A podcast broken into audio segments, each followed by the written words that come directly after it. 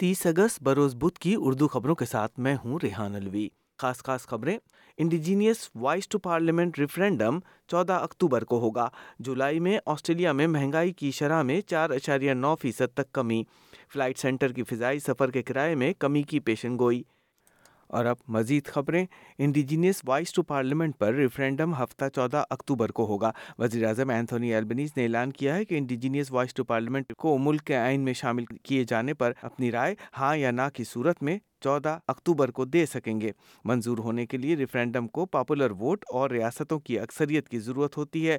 Australia میں آخری بار کامیاب ہونے والا ریفرینڈم چھیالیس سال پہلے ہوا تھا۔ وزیر اعظم نے ریفرینڈم کی تاریخ کا اعلان ایڈیلیٹ کے شمالی مضافاتی علاقوں میں کیا، جہاں یس اور نو دونوں مہم کے حامیوں کے درمیان سخت مقابلہ ہے۔ جنوبی آسٹریلیا کو ریفرینڈم جیتنے کے لیے ایک کلیدی ریاست کے طور پر دیکھا جا رہا ہے۔ وائس ٹو پارلیمنٹ کی مخالفت کرنے والے رہنما وارن بینڈائن نے سینیٹر جیسنڈا پرائس کے ساتھ اس اعلان کا جواب دینے کے لیے فورم پر بات نہیں کی۔ مسٹر مینڈائن گیلمور کی نشست کے لیے ایک سابق لبرل امیدوار ایک بار لیبر کے قومی صدر رہ چکے ہیں اور وہ مسٹر ایلبنیز پر اس ریفرینڈم کے ذریعے ملک کو تقسیم کرنے کا الزام لگاتے ہیں۔ جولائی کے مہینے میں آسٹریلیا میں صارفین کی قیمتوں میں توقع سے زیادہ کمی آئی ہے، جس کی شرح جولائی میں چار اشاریہ نو فیصد تک گر گئی ہے۔ جون میں آسٹریلین بیورو آف اسٹیٹسٹک کا ماہانہ صارف قیمت انڈیکس پانچ اشاریہ چار فیصد تک بڑھ گیا تھا۔ آسٹریلین وزیر خارجہ پینی وانگ کا کہنا ہے کہ وہ چین میں زیر حراست آسٹریلین مصنف ڈاکٹر یانگ ہین کی چین سے واپسی کی حمایت کر رہی ہیں، جہاں انہیں حراست میں لے لیا گیا تھا۔ ڈاکٹر یانگ ڈاکٹر یانگ نے خدشہ ظاہر کیا ہے کہ ان کے گردے متاثر ہونے کی وجہ سے انہیں قید کے دوران ہی موت کا سامنا کرنا پڑ سکتا ہے۔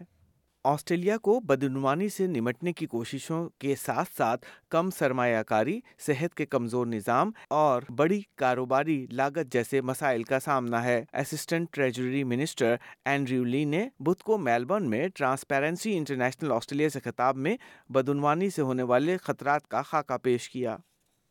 فلائٹ سینٹر نے ہوائی کرایوں میں اضافے سے مایوس مسافروں کو امید کی کرن فراہم کرتے ہوئے مستقبل میں جہازوں کے کرائے میں کمی کی امید ظاہر کی ہے۔ آنے والے سال کے دوران قیمتوں میں کمی کی پیشن گوئی اس وقت سامنے آئی ہے جب بدھ کے روز ٹریول ایجنسی نے دو ہزار انیس کے کووڈ متاثرہ سال کے بعد پہلی بار منافع کا اعلان کیا۔